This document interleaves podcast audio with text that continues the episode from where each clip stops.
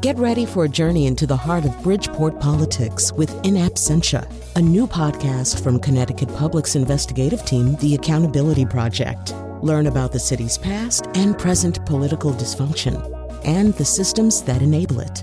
Tune in wherever you get your podcasts. Funding provided by Gregory Melville and Susan Fox and Kathleen Bromage.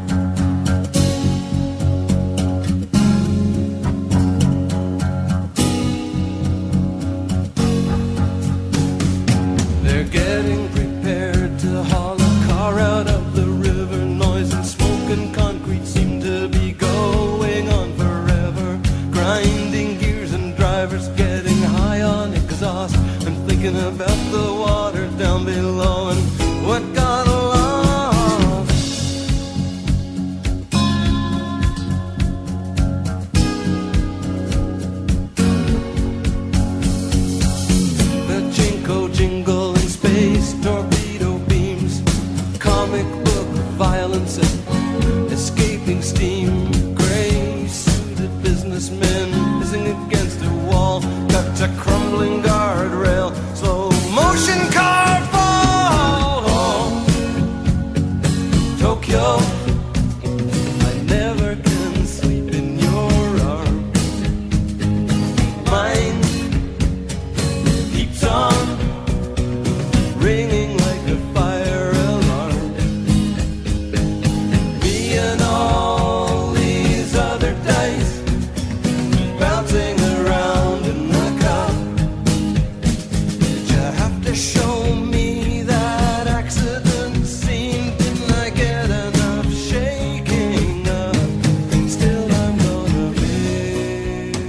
the Olympics every year, every two years, and then every two years and every two years, uh, in a way they confront us with really fundamental questions. What are the limits of physical endurance? Is it possible to play softball without beer? What is Steve Kornacki doing there? Eternal questions, questions that we will ponder, I think, well into our senescence, which I'm basically in anyway. So, we're going to talk about the Olympics today. There's so much to talk about. It's only a few days old, and there's like all this stuff happening, which I guess is sort of also one of the defining characteristics of the Olympics is a lot of stuff happens. So, one of the specialists in that stuff uh, is Ben Waterworth, uh, an Australian journalist and radio host, and host of many podcasts, including Off the Podium, a podcast about the Olympics. If you feel as though too much of the Olympics news that you're getting is about uh, American athletes and not enough about Australian and Canadian athletes, have I got a treat for you?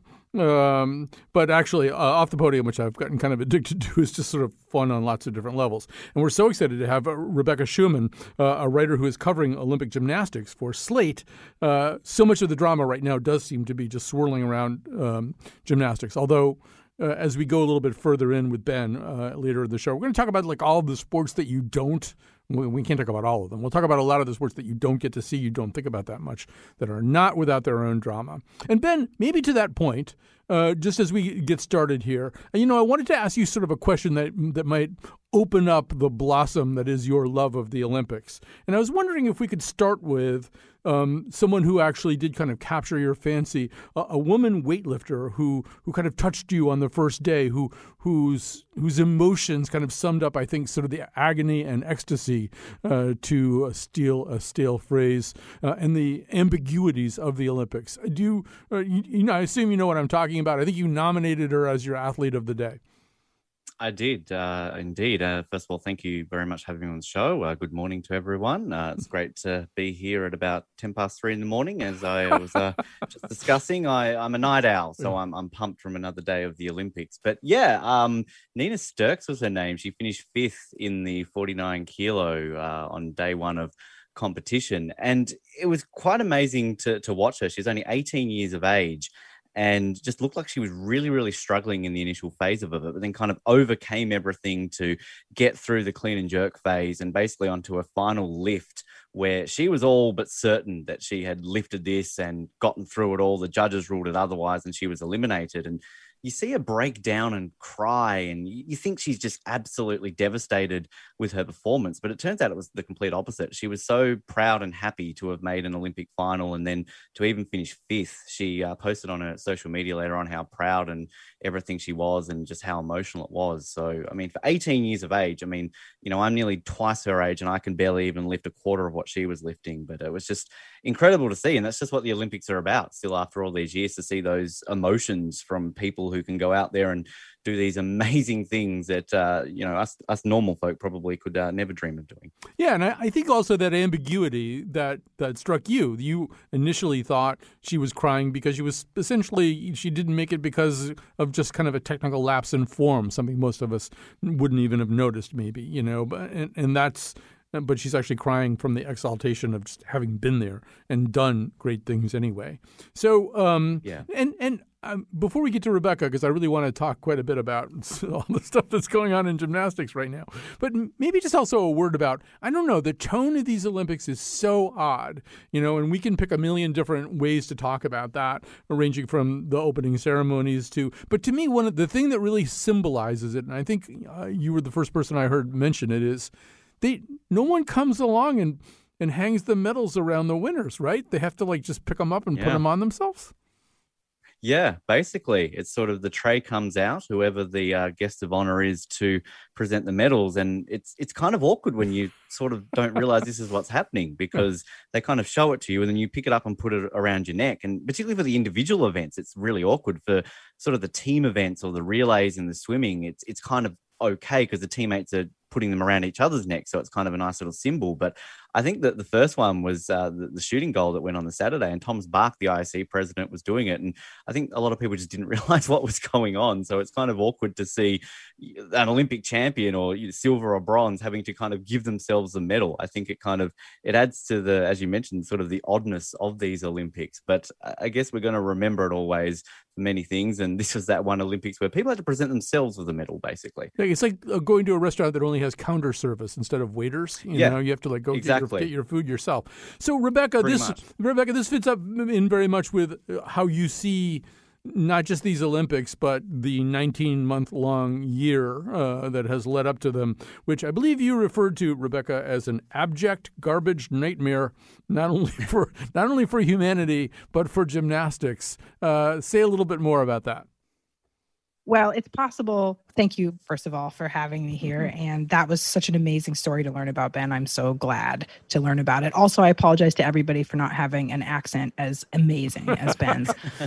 well, um, he, he, thinks I you put do. It on just for this show. It's only just for today. well, you're really good at it. um, Thank you. Well, just with like with a lot of elite sports, gymnastics is a sport where the athletes have to train extraordinarily precisely. All of these high flying, difficult skills that you see them do, they can't learn them all at once. They learn them over periods of months or sometimes years. And it takes them a very, very long time to get them down so well that they're in muscle memory and then they can put them into a full routine. And the amount of times that gymnasts actually practice full routines at this point is much lower than you might think. And that is because skills are so dangerous that each time they do a full routine, that is basically a risk for injury. So, what happened during this bonus COVID year that no one wanted is that a lot of the greatest gymnasts in the world injured out. And they actually injured out after the Olympics were originally supposed to have taken place. The biggest heartbreak in the US side is a gymnast named Morgan Hurd, who's just a beautiful, fantastic gymnast, beloved in the gymnastics community, competes in glasses, which everybody mm-hmm. loves as well. And she injured her elbow actually after the Olympics were supposed to have. She was looking really good in early 2020 before everything shut down. And then she injured her elbow and required surgery in 2021 and was just not ready to come back and compete for all of the meets that led up to the Olympics. And so she's at home and it's just a, it's a heartbreak. Um, I want you to just quickly um, mention a couple of the the giants. Um, one of them is from that mysterious company uh, country called ROC. Um, and, and, he is, uh, I think you described him as a, an absolute beast of an all arounder. But uh, explain who he is and what happened to him. Well, this is a young man named Artur Dalaloyan, and he is from, yes, the country formerly known as Russia.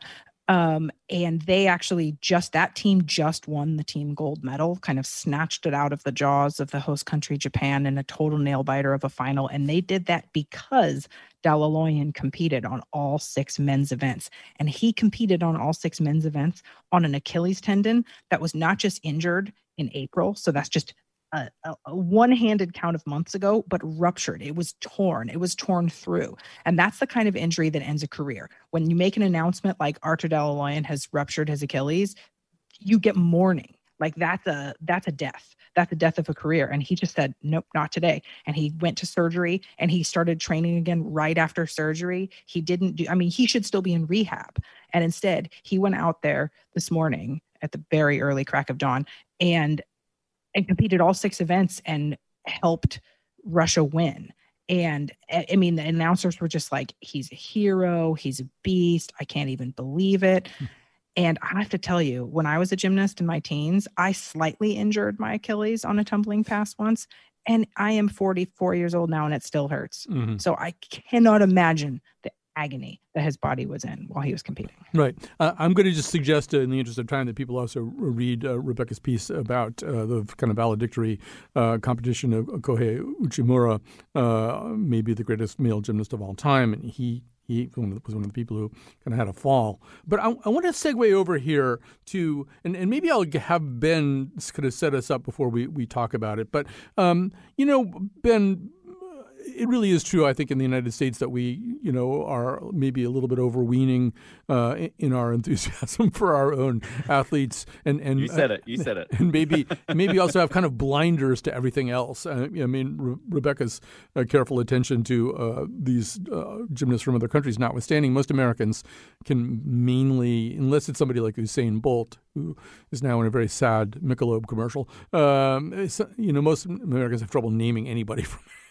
any other country. And I'm sort of wondering how, because you know, Rebecca's going to be talking in just a second about the the threat to the women's gymnastic U.S. dominance uh, that has suddenly reared up. I mean, how is that? Uh, not to not to ask you to speak for the entire rest of the world, but please speak for the entire rest of the world, Ben. I mean, how sure. is all this looked upon? Look, I will be completely honest with you. Until I sort of read Rebecca's piece, I wasn't overly familiar with it. Um, it's it's quite interesting. I mean, obviously Simone Biles is is a huge name who gets a lot of coverage here on our Olympic coverage. But the gym, gymnastics is honestly a sport that gets a fair bit of coverage during the Olympics, but it's it's one of the few ones that I think gets it because it's it's popular. People like watching it, and Australia never really has an opportunity to do well. I mean, in, in the history of the Olympics, we've only ever won one medal in gymnastics, and that came in Sydney. Uh, Jaya Wallace, a trampolinist, got silver in that uh, those Olympics. So we, we don't really have a strong history in the sport, but it's it's always an, amazing that we still get quite a bit of coverage. It's kind of like figure skating during the Winter Olympics. We we have no real history in that sport when it comes to medals, of course, but we still are, are fascinated by it. So yeah, kind of reading Rebecca's piece, it was it was interesting because outside sort of this love for Simone Biles that gets the coverage here in Australia, all of the other stuff around it didn't really get coverage. So our, our coverage was praising Simone and sort of what she was doing, even though they said, oh, she's had a bit of a down day, but she's still done well. She's still amazing.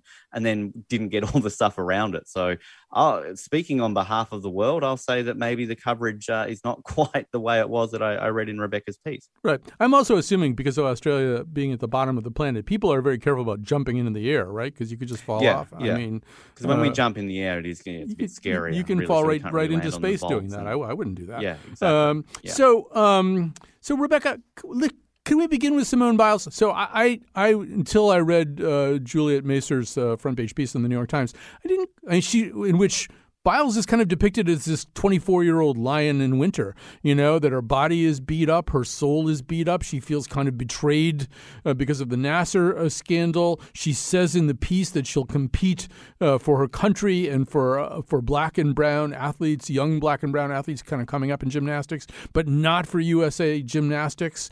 There is a way in which she comes into these games in, in apparently a pretty different state of mind than she previously has had. Yes, that is accurate. Um, uh, since the Nassar scandal broke, it took a little while for Simone Biles to come out as a survivor because she obviously had the right to do that on her own timeline. But from the second that she has done that, she has been a fierce advocate on behalf of the athletes and an incredibly fierce critic of the organization that um, I wouldn't say sponsors her because USA Gymnastics is not famous for its generous funding package, but for you know the US's umbrella organization. Because so what I'll explain to your listeners who might not be overly familiar is that essentially USA Gymnastics knew about Larry Nassar long before anybody else did and muddled like in, essentially muddled the investigation made it very hard to investigate him tried to cover it up. Uh, its former president was actually arrested for trying to cover it up. And basically as long as the gymnasts were winning gold medals they were willing to just sort of let the larry nassar thing happen. And if it hadn't been for some very brave and very loud gymnasts and the um the local reporting from the Indianapolis media, which is where USA Gymnastics is located, breaking the story, this might never have even come out. And so Simone is furious with USA Gymnastics and just really wants nothing to do with them. And if she could be somehow competing without their auspices, she would be. But she also, there seemed to be almost a, um, in, in that particular piece, kind of malaise. She was asked about her, her happiest moment in her career. She said, probably my time off. Um, there was kind of a sense that at 24, I mean, this does take a pretty big toll on your body. Reading that piece, I was wondering, what kind of athlete am I? I don't know anything about gymnastics, but uh, what kind of athlete am I going to see in these games? Well, she's kind of exploding with energy and power as usual, although maybe a little bit to her detriment so far. The big question, one of the big questions about her is she has so much power. Can she get it under control uh, when she needs to? And, and that seems to be coming up here in the first day or two. That was definitely her problem on day one in qualifications, um, where a lot of gymnasts have trouble actually getting their tricks around and landing them. She often gets them around too much and lands too high. And in her floor routine in qualifications, she actually not only stepped out of bounds, but bounded all the way off the apparatus. Now, floor is the one apparatus that when you fall, you usually fall on it. Mm. And it's fairly rare to actually fall all the way off the floor, but that is how powerful she is yeah, I mean, she didn't want to be still competing. She wanted to, she had it dialed in. She had her training regimen dialed in to make it just to, you know, August of 2020 and then take a victory lap and retire.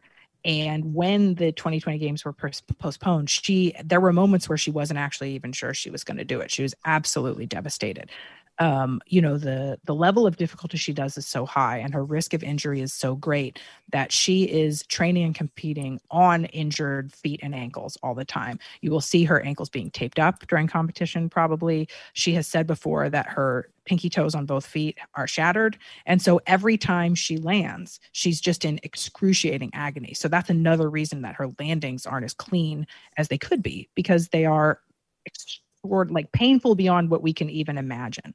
And so, yes, I, if I were her right now, I would also say that my favorite time was my time off because for her, it's just, it's been too long. She wasn't, I mean, amazingly enough, even though she was the absolute queen of the Rio Olympics, she did have a mistake on balance beam and she's a hyper perfectionist and she's angry about that still. And she wanted to come back four years later and do better than she did in Rio. So she, it's just her sheer grit and determination that's keeping her here at this point. I mean, based on what I read, uh, but uh, in your writing and, and other places, I mean, she's really regarded as not only the best gymnast uh, of all time, but like way better than whoever is second best, and and does things that are so difficult that they're probably not scored correctly. They're kind of underscored because you know, the scorers aren't just taking into account the difficulty of the stuff that she tries to do.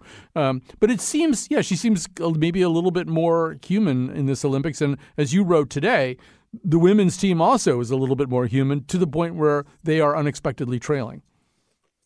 Yeah, that's right. There is a very good chance that the team formerly known as Russia are going to take this. And, you know, the sort of former Soviet Union has been dominant in gymnastics for the vast majority of the 20th century and part of the 21st as well. So they will, if the Russians win or the not Russians win, it will kind of restore some order in the universe, kind of. But this is still anybody's anybody's meet to have. I did want to talk a little bit about this devaluation that you were talking about, yeah, because there has been a lot of press about that, and mm-hmm. it's actually a little bit more complicated than you might think. I would guess she does have one skill that was pu- her beam dismount that's named after her, double twisting, double tuck. That was devalued punitively because the International Gymnastics Federation said we think this is too dangerous and nobody should attempt it. But in reality, no one else is going to attempt that. There's a term in gymnastics called chucking, which is when you do skills that are too hard for you if you think they're going to score high. No one chucks a beam dismount because if you do that, you'll die. So no one is going to try to die just to do the Biles beam dismount. So that one was punity devalued. Um, her vault, the Yurchenko double pike, that's gotten a lot of press about, oh, this scores too low, it scores too low. But the fact is, a double flipping vault has never been competed in the women's side before. And so there was sort of no, the way to assign valuation of it was very complicated. And it's possible that it was like a tenth or two low, but really not, it wasn't like hugely devalued. That's a narrative that people like to grasp onto in America because, you know, we like to. Like we, we like said to say before. that things aren't fair, Yeah. but Yeah.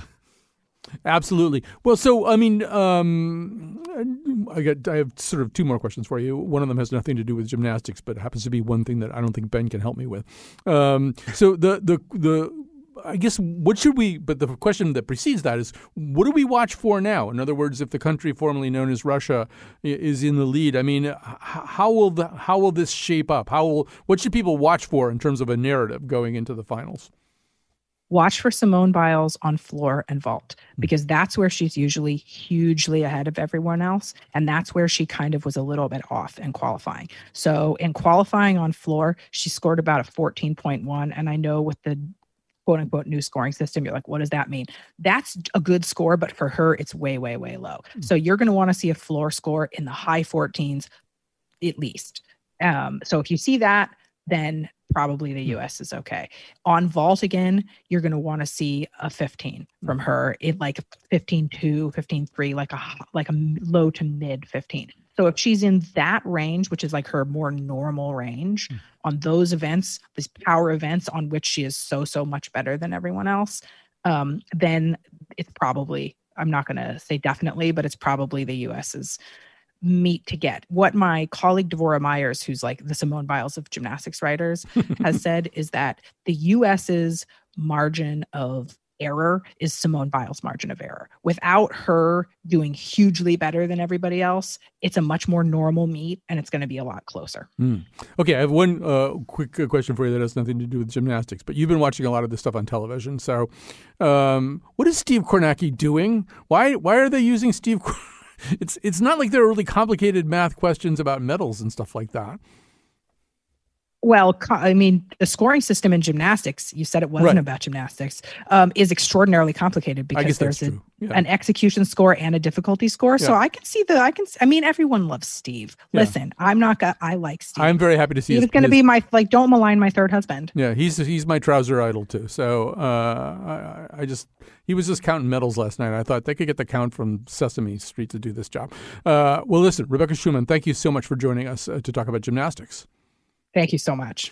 And so, Ben, we're about to head into. We're going to do, have a conversation, you and me, and uh, and another uh, writer about the new sports that they've added. But I, I guess before we, as, as we're doing that, as we're kind of heading into all, all of that, I'm wondering. I don't know. To like, we had the weightlifter to start the show. Has there been something today that's kind of touched you in a similar way? Something you've really liked so far? Well, there was a couple. We just finished recording our episode a couple of hours ago, and uh, shameless plug, it is now available for people to download. Uh, but uh, yeah, we we sort of talked up the the Norwegian uh, triathlete who won the gold today, uh, Kristian Blummenfelt. It was it was fascinating to see him win because. First of all, we're fascinated by the fact that uh, Norway can produce a triathlete. We usually associate them with, uh, you know, the winter sports, and I, I kind of assume it's the same way as they'd probably look at Australia winning a medal at the Winter Olympics. Going, what are you doing winning a, a Winter Olympic medal? But it was sort of the, the manner in which he won it. He kind of crossed the line in sheer ecstasy, you know, excitement, collapses to the ground, and then promptly is shown vomiting all over the ground. just he just left everything out there, literally on the uh, the the course at the end of it. but it, it even got to a point here where sort of our our media in Australia were, were less focused on his win and more focused on his attire because there was, let's say, some tight fitting clothing that were quite revealing. So I, I, I kind of I, I felt it took away from his achievement because uh, we shouldn't be focusing on things like that. It was it was an amazing achievement, and literally seeing this guy physically showing everything he went through with it too. Um, and I was slightly biased. Our our gold medalist uh, Ariarne Titmus, who uh, beat the great Katie Ledecky in the 400 meter freestyle.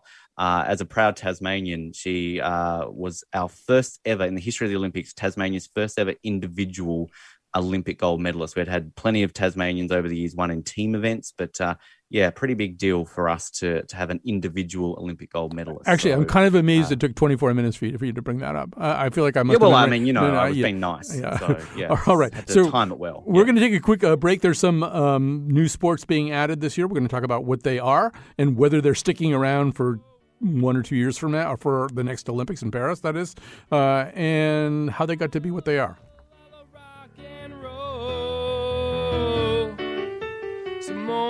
Simone Biles gymnastics tremendous. Simone Biles gold medals fantastic. Simone Biles gymnastics rock and roll. Simone Biles rock and roll gymnastics.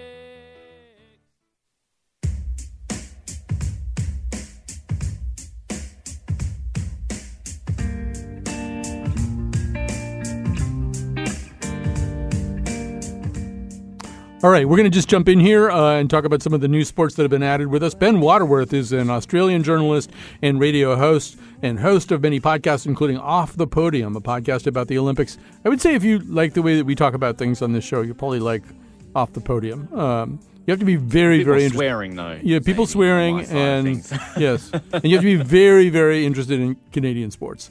Uh, as well as Australian sports. It's, it has a whole Commonwealth feel to it. Uh, Emily VanDerWerff is joining us. Uh, she's been with us before. She's a critic at large for Vox. Um, ben, I'll have you get us started uh, as we head into talking to Emily about this. So there have been things added, as there tend to be in the um, Olympics this year karate, skateboarding, uh, sport climbing, surfing. I don't know how much you've been able to see of any of those, although you seem to be so omnivorous. I'm guessing you've seen all of them at this point. I don't know. How- are they, how are they working for you? Yeah, um, I'm just going to say this straight away. Skateboarding has not lived up to what I was expecting. It's one of these ones that when it was announced, it was like, yeah, okay, that makes sense. You know, you've got snowboarding at the Winter Olympics, so why not have skateboarding? And I was expecting a very similar vibe, but I have to say it did not live up to expectations. It was quite interesting to watch, to put it nicely. Um, surfing, great culture of it in in Australia, of course, and it's it's never really been a great spectator sport to watch on on TV or, or live, but I think it's sort of turned out fairly decent the way they've they've shown it, at least the coverage, and it's been quite entertaining to kind of see it, uh, you know, a little bit more than that.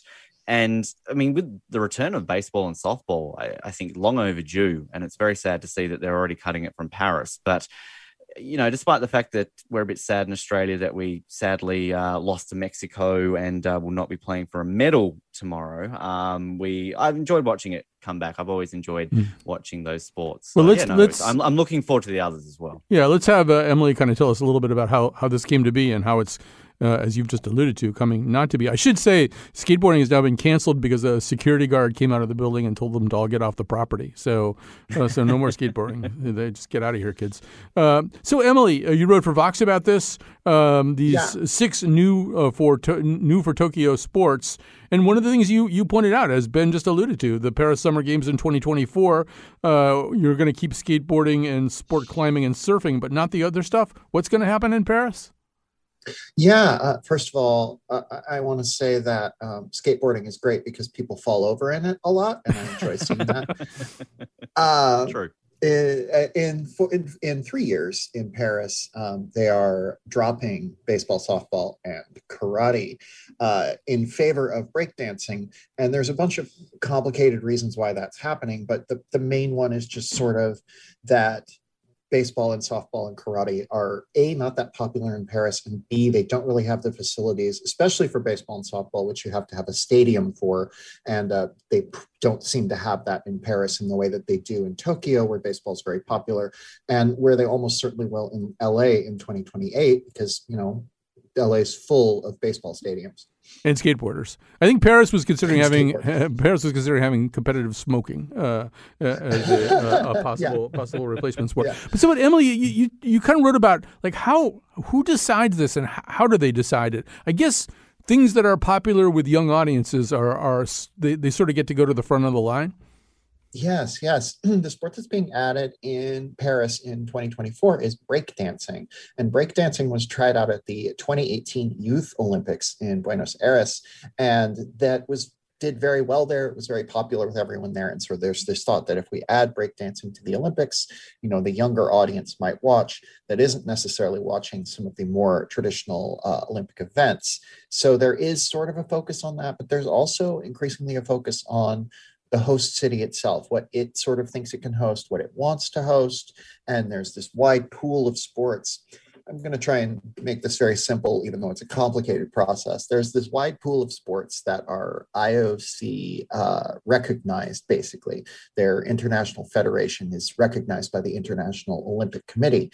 And that means that those sports can then sort of compete and put in bids to be added to future Olympics, but they're putting it in uh, Olympic per Olympic, as opposed to something like track and field, which is always going to be in the Olympics. If you are, for instance, karate, you're bidding to be included in each individual Olympics. And then that list is narrowed down by the host city to a short list, and then the short list is narrowed down further. And that's how you end up with, uh, you know, what's happening, what happened in Tokyo, where we have these we have these six sports added. Technically, the IOC counts baseball and softball as one sport because they share a federation.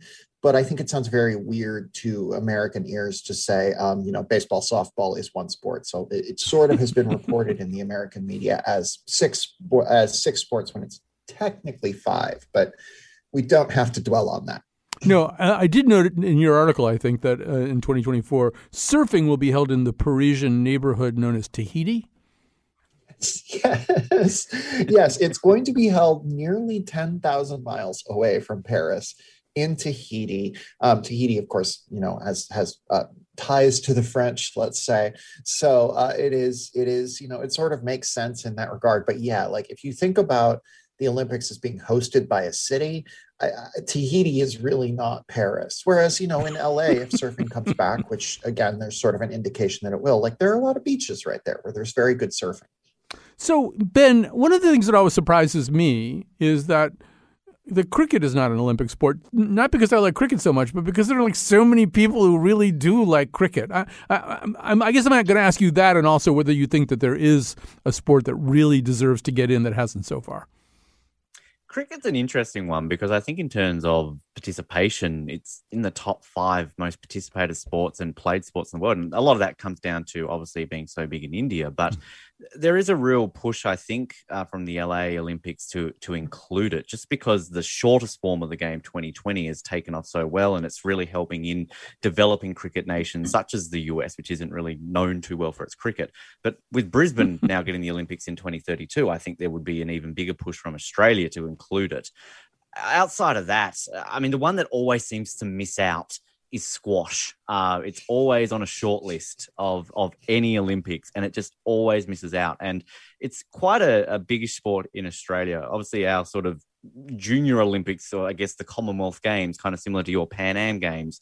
Uh, you know, squash has been a, a Commonwealth Games sport for a long time, and it's it's always very popular. It's always fun to watch, and it's a sport too that's growing outside of sort of these markets where maybe it's not necessarily seen as, as a big sport. So I think I don't know if I'm just being biased as an Australian to say cricket, um, but uh, I think squash is legitimately a sport which I would love to see in the Olympics. You know, I mean, put it up there with table tennis, badminton, and tennis. There's all these other racket sports. It's yeah, it's entertaining to watch, and I think it'd be one of these ones that deserves to be in the Olympics. Emily, you threw a scare into me in uh, your piece in which you mentioned the possibility that uh, a, a sports category or sports activity known, I guess internationally as World Flying Disc, which has nothing to do with it, with the latest UFO scare, could conceivably that's ultimate frisbee, right?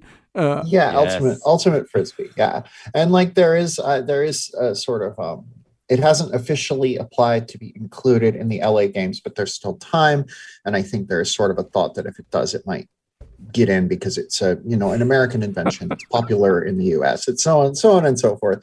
Um, Popular here I too. have- Great sport.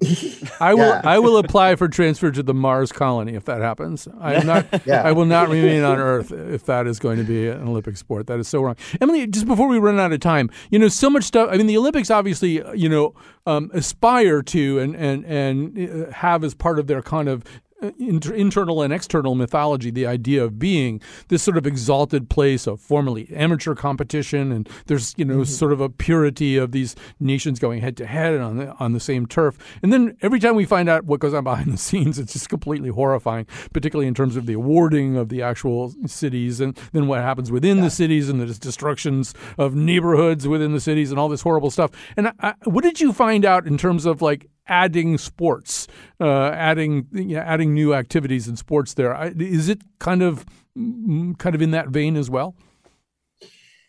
Well, I honestly, like so many things with the IOC, it is incredibly, horribly corrupt, but it is slightly less corrupt right now than it was, say, 20 years ago. Um, 20 years ago, if your sport was popular in Western Europe, you had a huge leg up over every other sport. Uh, one of the reasons baseball and softball struggled so much to get added to the Olympics is they're very popular in East Asia, in Oceania, and in um, the Americas, and that's not Western Europe and you know they they struggled for many years to get added and they got added and they've been taken out and pushed back in and like a lot of that is western european bias now that has changed as the membership of the ioc has become more international but certainly it is a situation where the big hurdle is getting your sports federation recognized by the IOC, and that process is very murky and full of glad handing, and there's lots of potential for corruption to be involved there. Um, one thing I think I, that I find fascinating is one of the sports federations that's been provisionally approved is the uh, American Football Association, which is, of course, you know what we think of as the NFL here in the states, and like that is fascinating to me. They're they're they're vying to have flag football added to the 2028 Los Angeles Olympics. That that uh, bid is already in, and like American football is not that popular internationally. Like it, it certainly is, you know, played in a variety of countries, but it's not popular in the way that, um, in, the way that like just general football, which we call soccer here, um, is. And I'm interested to see how that happened and if it leads anywhere because if we're talking about corrupt organizations that have long histories of like things that are sort of hushed up and quieted up the IOC and the NFL would make very unlikely like partners. Yeah, um, last question too. I mean, you know, this whole idea of things kind of being added to sports and then being subtracted back out as sports. Um, it it um, and it seems like it would be disruptive to the mentality of these athletes. I mean, not that they're not busy doing things, you know, at, in, in other levels of their sport the rest of the time, but there's always been this kind of notion, okay, you know, I just finished these Olympics and then I've got four years to get ready for the next Olympics if I'm going to do that, or three, I guess, in this case. But, um, you know, if you don't even know whether your sport is going to continue to be a sport, or if you kind of know that it's going to toggle in and out, I would imagine that would sort of mess with your head and maybe your body as well. Yeah, absolutely. I've been thinking about okay, so surfing is is in uh, Tokyo, is in Paris, probably will be in Los Angeles, probably will be in Brisbane. Say 2036 goes to Montreal. Montreal is not a city with like a rich surfing tradition or like a protectorate that can host surfing. Like, are they going to be obligated to include it in the way they would if surfing was automatically included in the Olympics? I don't think so. But then also you have this thing of like, here's four Olympics in a row where we've had surfing. Is it at that point too much of a tradition to ditch?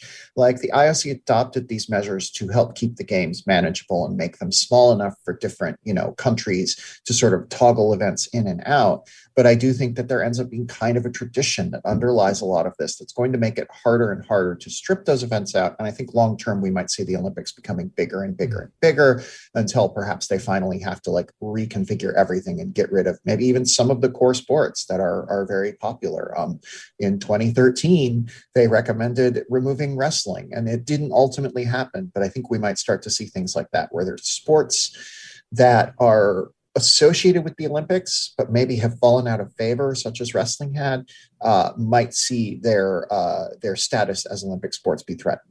All right, we're going to say goodbye to Emily uh, VanDerWerff, uh, a critic at large for Vox, but read uh, the piece about how sports get added. And then it's just be, uh, going to be me and Ben Waterworth for the final segment. And we'll just talk about really whatever Ben wants to talk about, uh, which should please him. Although I want to bring up the question of whether it's whether he was really serious about the idea that cheerleading could be added as an Olympic sport. Seems like, well, never mind. We'll talk about that after this.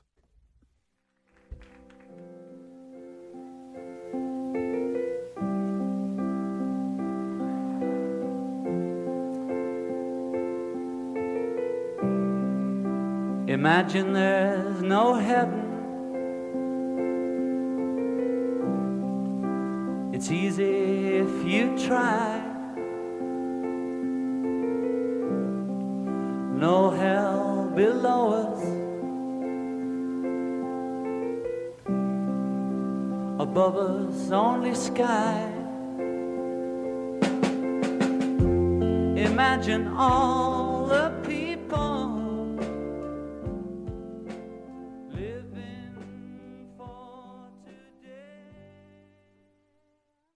You just imagine imagine there's no countries. I mean, that's a strange song, you know, for the Olympics. Because if there's no countries, how, how would you even have the Olympics? Um, today's show was produced by celebrity producer Lily Tyson, doing her usual amazing work, uh, and our technical producer is Kat Pastor, who's handling all these crazy elements here. Uh, and uh, as we uh, head down the home stretch here, we're going to just spend some time with Ben Waterworth, who is the uh, host uh, and creator of the podcast Off the Podium, which you really should subscribe to it during the Olympics. If you, if you, I don't know, if you want to not be told by NBC all the time what you should be paying attention to uh, and how seriously you should be taking it. Um, so, uh, so Ben, I don't know. Maybe we could just back up for a second since we just did play Imagine and just talk about the opening ceremonies. Um, I feel like an opening ceremonies where the thing that everybody's going to remember is drones. You know, I mean, they were really cool drones, but there's something kind of anti-humanistic about that idea. Yeah, look, I was not a fan of the opening ceremony. I labeled it basically on our show as probably the worst opening ceremony I've ever seen, which was thoroughly disappointing because you're right. You kind of only remember the drones. And I mean, I I was going into this thinking that given it's Japan and their technology, that we were going to have this amazing sort of spectacle, and particularly in COVID times with no crowd, you could turn this into something different. But the majority of it to me almost seemed like it was just some sort of high school version of an opening ceremony. It just it just didn't fit with uh, what an opening ceremony should be and could be in these times. So yeah, between the drones and and treadmill girl, I don't know how much media she made over there, but she was trending very much here. She was being made into memes and everything about uh, you know dear old treadmill girl. But um, yeah, I, it was a bit underwhelming, but um, you know, un- unfortunately, it, it, happens sometimes. I think we haven't really had a good opening ceremony since London. Um, yeah, well, you, you, know, including Winter Games as well. Yeah, James so, Bond, yeah. James Bond, and the Queen. You're not going to beat that. You can't go past that. Yeah, yeah, yeah it's going to be very. so, yeah, I, I think also the other thing that if I were planning this opening ceremony, I would be looking for something that didn't call too much attention to the absence of any crowd, and somehow or other, I felt that absence more keenly and more prominently than than maybe I would have just in a kind of neutral state. I don't know exactly why that was, but even as the as the delegations started to parade in there, uh, the countries one by one, and there were these kind of strange little people doing this kind of wand kind of dancing, you know, next to them in this strange little white things, and I just thought, boy, it yeah. just feels very empty here all of a sudden. Yeah, it's. I think the thing that was surprising is that you didn't put the athletes in the stands. I, I get the idea of keeping them out there because that's generally what they do during an Olympics, but fill it up somewhat. And it just it just seemed very strange. And even through the speeches and everything, and and sort of it was a real sad fact of it when you're seeing the the Japanese flag getting risen up to the national anthem, you're seeing those empty seats behind it. I mean, I feel a lot of sporting competitions around the world have have worked around this by filling the seats with certain things. And I, I mean, I know it's an Olympics, it's a little bit different, but yeah, it was it was kind of very interesting, particularly as well. The Parade of Nations I felt took about an hour longer than it usually does, with about half the people, and I realized that a lot of that came to do with social distancing and things like that. Mm-hmm. But um, yeah, it was it was very strange and, and very weird. Uh, well, I mean, let's be honest, we'll remember it for years to come. It would be a bad one, or the circumstances were under, right? Right.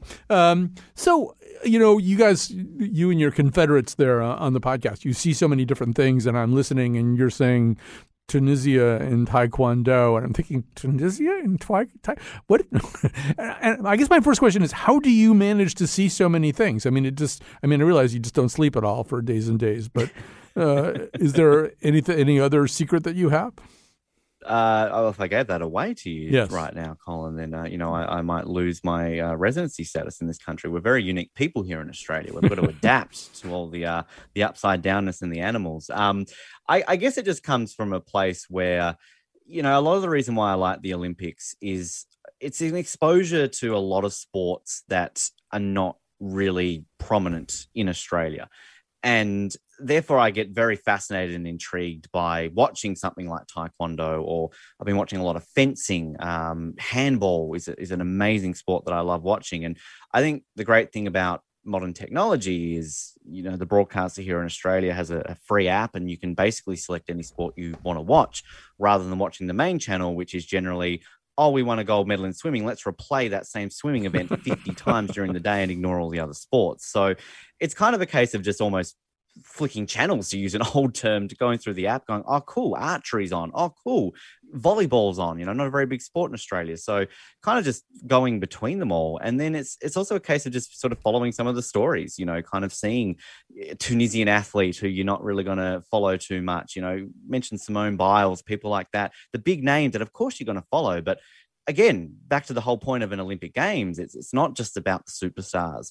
You have some of these athletes who can come out of nowhere and do something. I mean, in weightlifting today, Philippines won their very first ever Olympic gold medal.